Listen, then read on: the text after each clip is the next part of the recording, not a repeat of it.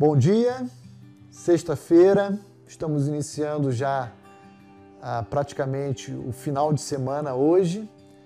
E como temos aprendido à luz da palavra de Deus ao longo de toda essa semana, a confiar na bondade, no cuidado, na soberania desse Deus, eu quero continuar tentando desafiá-lo a lidar com as aflições da vida, com o sofrimento, com as angústias, à luz da palavra de Deus. Eu queria lembrar você do que o autor da carta aos Hebreus, no capítulo 4, verso 15 e 16, nos ensina sobre a tônica desse assunto.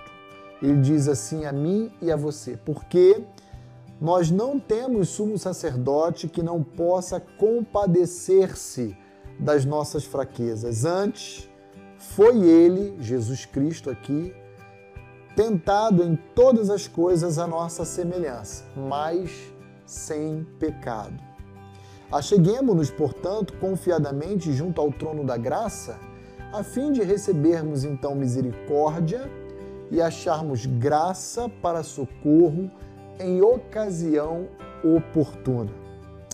Queria lembrá-lo de que as aflições têm uma função didática muito especial e valiosa para as nossas vidas. Elas nos lembram o quão finito e limitado nós somos, o quão impotente nós somos diante das adversidades da vida.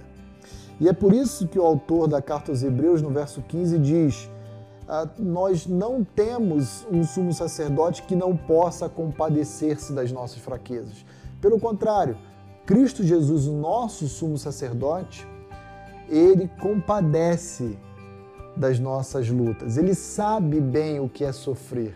Ele experimentou na sua própria carne. Lembra de João capítulo 11, quando ele toma conhecimento de que seu amigo Lázaro havia morrido?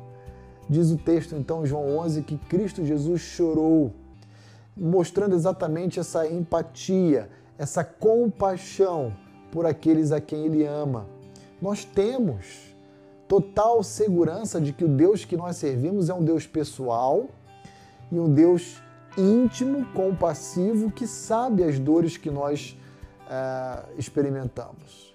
E nesse aspecto, então, o verso 16 nos convida, adiante das aflições, a buscarmos no trono da graça de Cristo Jesus essa misericórdia e esse socorro oportuno, certos de que esse trono de graça dele jorra toda a graça que necessitamos para enfrentar as aflições dessa vida. Parece é, retórico e até pleonástico, né? repetitivo, mas não. O autor da carta quer enfatizar que o Deus que servimos é o Deus de toda graça e que, portanto, devemos dirigir as nossas vidas mediante o uso dela, mediante a oferta que Deus coloca à nossa disposição dela, dessa graça. Por isso, querido amigo, querido irmão, eu queria lembrá-lo que quando as aflições nos alcançam, em primeiro lugar devemos lembrar que o nosso Deus é um Deus pessoal e sabe exatamente o que nós estamos passando. E em segundo lugar, ao saber o que nós estamos passando, ele nos convida a buscarmos essa graça e essa misericórdia, esse socorro junto ao seu trono.